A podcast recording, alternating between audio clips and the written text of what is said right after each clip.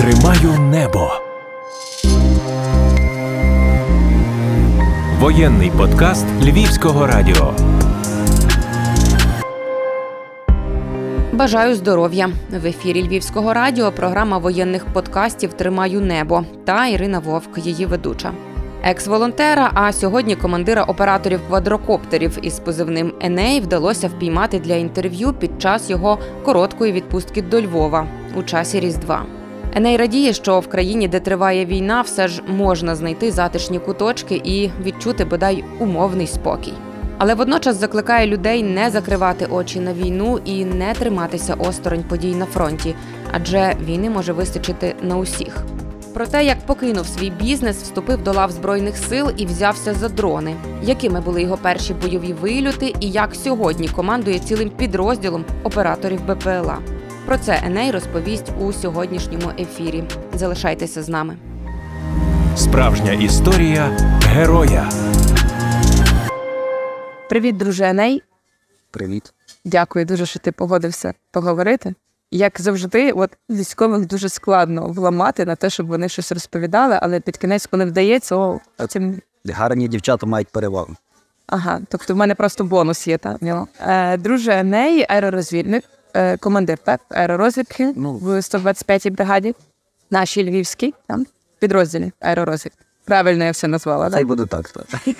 Друже, запитаю тебе спершу не про повномасштабку і не про твою війну вже з 22-го року, а про все-таки початок вторгнення, про Майдан, Революцію Гідності. Так е, в тебе все почалося звідти. Попри те, що ти не пішов зразу воювати, але ти активно долучався взагалі до цього всього руху і процесу. Як в тебе все це почалося? Як ти до того долучився? Та, ну я не байдужий був ще з 90-х років до якихось процесів, що в Україні ведеться. Ну а потім воно якось так склалося автоматично. Майдан переріс якісь е, речі, що на фронті, що не могло бути поза увагою. То, що робилося там, ну, включалися на якісь волонтерські процеси. Тоді якось по-іншому трохи було. Ну а в той час ти вже розумів, що настане той момент, коли ти теж будеш військовим. Ну ти постійно був в цій волонтерській спільноті, волонтерській двіжусі, постійно допомагав десь якимось різним підрозділам. Була в тебе така думка, що от я теж колись стану до їхніх лав. Просто настане якийсь час, якась точка неповернення. Ну, скажімо, як збирати амуніцію і якісь засоби ураження вже почалося одразу.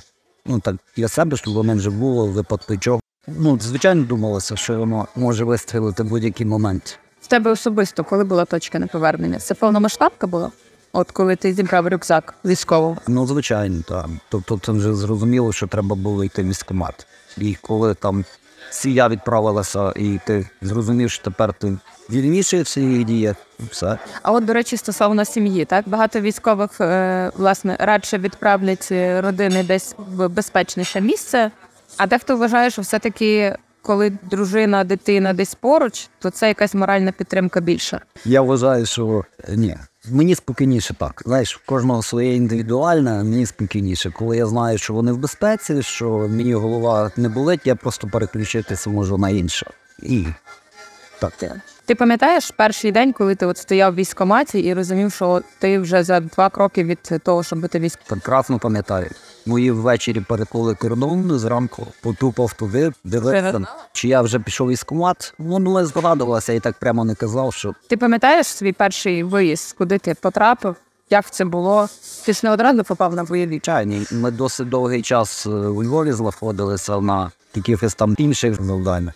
А, фактично на перший виїзд це був такий добровільний, напевно. Була там ніби інформація, що батальйон кошмарить танчики, і тоді ще FPV було тільки так в зародку. І ми зголосилися, що, що ми готові поїхати, попробувати уразити. Зібралися і поїхали рятувати фронт. Коли це було, до речі, це ж Це була зима 22 22-го. так. 22-го. Ти собі уявляв війну такою, якою ти побачив? Чи в тебе була якась інша, можливо, картинка в голові уявлялася? Ну, звісно, ти їздив як волонтер, там десь бачив чути друзів, які вже воювали, але все одно ну, в кожного свій, своя якась війна, в кожного своя картинка, в кожного свій досвід. Ну, я думаю, що досвід точно в кожного свій. Ну, десь морально був готовий. Там вже як свідомість собі відключив, оцей якісь фантазії, страхи того, що як воно буде і так далі. Та Просто як буде так, приїхав. Ні, то був, до речі, початок 23 бачиш, зима. Чого в ТРО пішли? Тому що ну, досвіду військового немає, там була кафедра і все. І ти розумієш, що ну, прийдеш туди і не навчений, і що тобі будеш, ну, я боявся, що буду заважати. У мене ж е, там звання там офіцерське, але це піджаки не було. Ти сам вчився аеророзвідці, так літати на дронах е, з нуля? Чи ти мав якийсь досвід? Чи десь ти готувався? Ні, ні, я не вмів з нуля. Біля Львова там організувалась така школа, харків'яни, які приїхали. то початковий курс, то в тій школі. Дронарів називають. Та якби тут дуже багато людей, саму основу базу, ті початки, як там що робити, то там. Зараз насправді напрямок дронів. В принципі, є впіві дронів зокрема, і великих птахів, та й на маві контрасту багато дуже людей, які навчилися, вміють літати. Тобто, все-таки цей напрямок один із передових і найважливіших в сучасній війні. Однозначно, так. Ну тільки він дуже важливий, надзвичайно, тільки знов не треба ну, значимість перевищувати. Тому що от там іде, немає БК, у нас артилерія це вже не то, так, коефіцієнт ураження значно краще, значно більше. Так, зараз це так. Але ворог не сидить на місці і працює над ребом, і то дуже видно, як збільшилася них кількість. І це погодозалежно. Крім того, в них теж є fpv дрони якими вони Вони, то що вони від нас зрозуміли ну, на початках, ми перші, та, тобто вони що робили? Вони розвивали ті середньої і великої радіосудії комплекси, їхні системи, ті Орлана і так далі. Вони ж дуже добре попрацювали в тому плані. А вони не надавали достатньо уваги, приділяли цими дронами. Вони так само не розуміли можливості дронів чайних комерційних. Ми то перші зрозуміли і перші використовували. Ну але вони ну, не ідіоти, вони теж то розуміють. І це звичайно, що там і держава підтримує. І там умовно приїжджають наші там на завод, вже якби постачальники, і хочуть там замовити fpv дрони, там кілька тисяч комплектів. А ті кажуть, та в нас замовлення вже є від сусіда, наприклад, не 100 тисяч. Ну таке. Але взагалі в нас є брак, скажімо, дронів, тому що ми постійно бачимо збори на мавіки, збори на якісь більші птахи, збори на піві. Тобто постійно волонтери теж збирають, окрім того, що держава десь це може забезпечити. То як е, БК не буває забагато. Ну, якщо брати, наприклад, те, що є в них, і те, що є в нас, по твоєму напрямку. Ну там, де ми були на початках, вони наростили перевагу. Де ми зараз знаходимося, там немає дуже активних дій, там такі перманентні, щоденні, плюс-мінус однаково. Але однозначно це має брати на себе держава. Особливо, що стосується боєприпасів, які до дронів чіпляються. Це має бути. Москалі зробили ще, ну, напевно, півтора року тому, наприклад, вже їхній підскид, боєприпас готовий, в коробочці приходить з заводу. Ти розумієш, ти чіпляєшся, а нас ще хімічить, скінчують і тому подібне. Щось воно рухається в тому напрямку, ну не так. Але зараз дуже багато і шкіл, які навчають, Е, центрів, які виробляють. Зараз піднялося такий бум, ніби всі роблять. Це не обов'язково мусить бути от державний завод, який там виробляє. Це може бути комерційні структури, тільки вони мають в межах там і працювати. Ну і, і держава підтримка потрібна в будь-якому випадку. Замовлення мають іти і закуповувати ті речі серійно і багато. Я чула колись від одного із пілотів думку про те, що настане час, коли ми відмовимося від тих DJI, так і будемо працювати зі своїми розробками. Ну, то дай Бог, але ще у нас там є величезна фірма, і те, що вони там роблять і розробляють, це прекрасно. Поки що ми не вийшли там на рівень такого виробництва. Там у нас є якісь там певні ударні дрони, які знову ж таки більшість комплектуючих, це все купується там і везеться. І це так по суті такі конструктори. Дай Бог, може щось буде інакше. У нас просто ще й велика хвиля е, людей, які мають бажання навчитися, навіть цивільних, так які можливо припускаються цієї війни височить на багатьох, і вони теж можуть взяти участь в ній. І тому вони в якійсь мірі готуються, так люди свідомі. Чи всі в тебе в підрозділі, чи всі в тих підрозділах, які мають операторів дронів, так чи всі люди вміють е, літати на них? Чи це все таки ще до навчання в процесі? Ну, диви, звичайно, що до навчання, звичайно, ми даємо на навчання людей, тому що ну, формування, і особливо в теперішніх умовах, там підрозділів це не, не просто кругом дефіцит людей. І там береться умовно з вулиці краще, що там можливо взяти, а потім військовому порядку не дівчати людей. Ну і плюс практично, то теж зовсім інакше. Відпрацювання в умовах ребу реального і так далі, вони трошки по-іншому. А що в нас із репом? Ну, це не зовсім моя тема. Насправді Дотично. дотична так. Знаю, що теж е, взялися активно за розробки. Може трошки повільно це все робиться. Мало би теж бути швидше, активніше і зі сприяння. Я просто пам'ятаю, ми випробовували ще на початку 22-го рушниці, яке там у нас там фірма розробляла комерційно. А оці антидронові рушниці? Так, так, а це поки що йшло ні. Зараз актуальні є, звичайно, цей окопний, ті купола і так далі. Так, люди ними зайнялися активно, але я думаю, що мало би бути трошки швидше. Блін, того потреба зараз велика. Ти пам'ятаєш свій перший виліт взагалі в бойових умовах? Де ми там ходили з старожилами, шукали позиції, і зразу щось прилетіло, саушка, але не резервувалося. Але було весело. Цей Ну, чорний військовий гумор. Спиною що гепнуло, ну, посвистіло таке велике. І всі там зразу бігом побігли ховатися, посудили на розслабон. О. Ну і нічого. Якби укріплюється оце якісь теологічні перетинання. Два роки ти на війні, та ну не зовсім можливо. Що нема. І майже два. Та я б теж як почув цей новий закон про мобілізацію, та А про 36 місяців? та я так До зразу речі, почав рахувати. Я зразу почав рахувати. Скільки? О, пепа. Ну а як ти вважаєш, це за два роки люди вже втомлені і їм Це важко? Однозначно треба поповнювати і поповнювати нормами, бо та людям важко. Звичайно. Я ще себе не порівнюю, тому що є зовсім не порівнювані речі. Ну дивись, е, то, що дали там якийсь більш-менш ліміт, напевно, добре, щоб люди могли там розуміти, звичайно важко сприймається. Хоча там собі там морально я намагаюся не включати цього. От там до тої дати чи до тої дати. Робиш роботи. Слухай, дивися, ти про всі ці речі говориш. е, Якось ти розповідав, та що тобі е, командир, твій головний, сказав, що ти дуже багато усміхаєшся. У мене така реакція організму. На що? на стрес. Я постійно сміхаюсь. І колись потрапила книжка «Відступа», карикатури знаєш.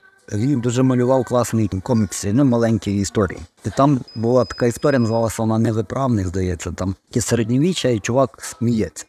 А там вже серйозні якісь виножі і ще щось. І мене удивилося, що за ерунда. Ображаються, десь тягнуть його до суду, він далі. Ну і його там засуджують до страти, ведуть до палача, там, він далі лахає. Його голову відрубали, ну і таке. І потім остання картинка, археолог розкопує могилу, витягає черепа, а череп лахає.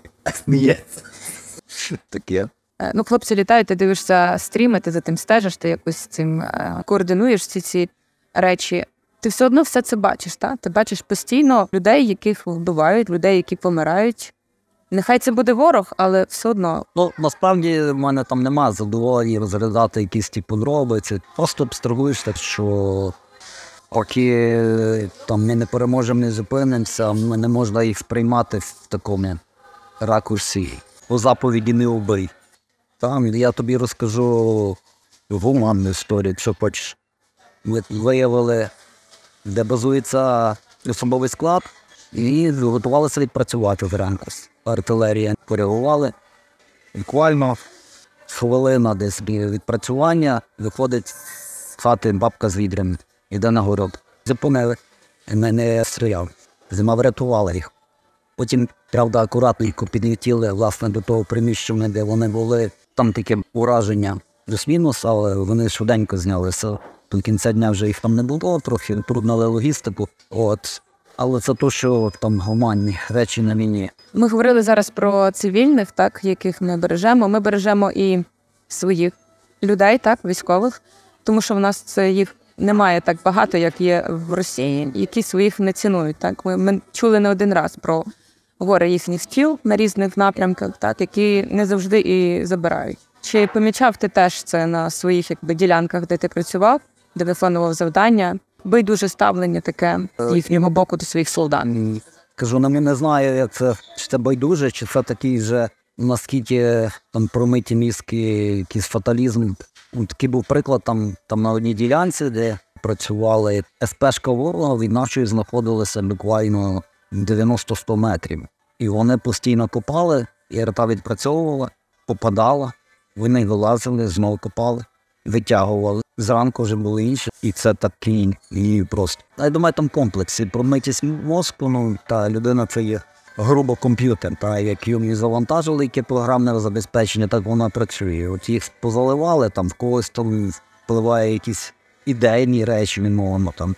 В когось там страх, чи от, от там приб'ють ззаду. Складно сказати, але основна, основна проблема взагалі в нас відносин з тим нашим сусідом, це я вважаю, так, наше недопрацювання власне на ідеологічному фронті.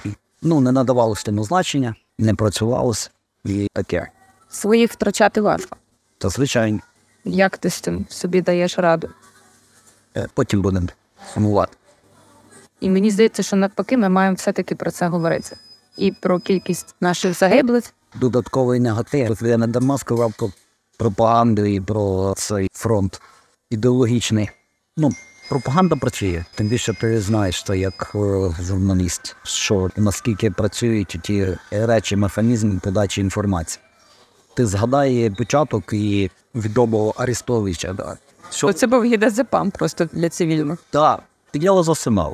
Говорив якусь фігню, блін, але таку заспокійливий. Він відіграв позитивну роль, вважаючи ні на що. А чого бракує нашій пропаганді зараз? От як військовий, точка зору військового, який, зокрема, в цивільному працював в рекламі. Можна про це сказати, правда? Можливо, нам показувати успіхи і давати бачення в позитивному ракурсі, тільки так. Ну, але ми маємо говорити і про реальність. Про якісь реальні речі говорити можна, звичайно, але з перспективи, який вихід. Якщо ми просто знівучимо, що є проблема і знову за- зажуримось заплачені, ну це, блін, це просто демотивуватиме людей і це не спиш. А тут так не, не працює. А що би ти сказав цивільне? ну, не відключатися від того, що війна йде, звичайно. Звичайно, е, тим, хто по віку готуватися до участі, тому що замінити доведеться. Теж не виключати з свого життя якісь речі, типу там розваг і так далі. Життя має продовжуватися. Якщо ми все зведемо до сумування трауру і все пропало, ні, ми так довго не протримаємося точно. А так в нас є перспектива, і ми втечемо. Дивися, ми з тобою зараз зустрілись не напередку, а в доволі там мирному місті, де є розваги, е, де є Новий рік, Різдво, люди п'ють каву, розважаються. Тебе це радше тішить? Так. Чи все-таки Мене тішить. щось тебе дратує? Мене тішить, мене тільки ні, мене радше тішить, що тут же відбувається, що життя продовжується, що тут є забави, якісь веселощі. Це я вважаю абсолютно нормально. Е, та не треба перешкалювати, не, не треба сепаруватися від того, що відбувається у нас в іншій частині України. А якщо це усвідомлювати і паралельно, то абсолютно нормально. Як ти себе відчуваєш як військовий тут в мирному місті? От зараз, в Різдво? Чогось бракує тобі? Чи навпаки? Та все одно десь на роботі лишаєшся половина. Неможливо не включитися. Ну ти казав, що ти не- приїхав в відпустку, а насправді вона як відряджені. Треба було їхати не зря. Ні, нормально все. Ну, ну класно, все одно розгрузився, все одно там побачив друзів, десь каву випив. Все, що мозок має перезавантажуватися. Майже два роки ти не на передовій, можливо, але в збройних силах. Чи ти готовий ще на якийсь Ще рік. продовжувати цей марафон? Так визначили закони, і що робити. Ні, наразі ще не визначилось, як я розумію. Там якраз іде обговорення цього питання. Та слухай. Ні, ну якщо так вже чесно, чесно, то. Не безкінечні то в вто- ресурсі, то фізичному просто, і ну, втомлюєшся, звичайно. От втома є така, хоча то не до порівняння знову. Людина, яка постійно десь там копі штурмовий чи СПшка, то зовсім інше там, ніж там наша робота. Там. Але то щоденна робота, щоденна, щоденна, щоденна, щоденна, вона якби може це вікове. Вікове. Так. Може, треба молодших трохи. Я не буду казати, скільки тобі років.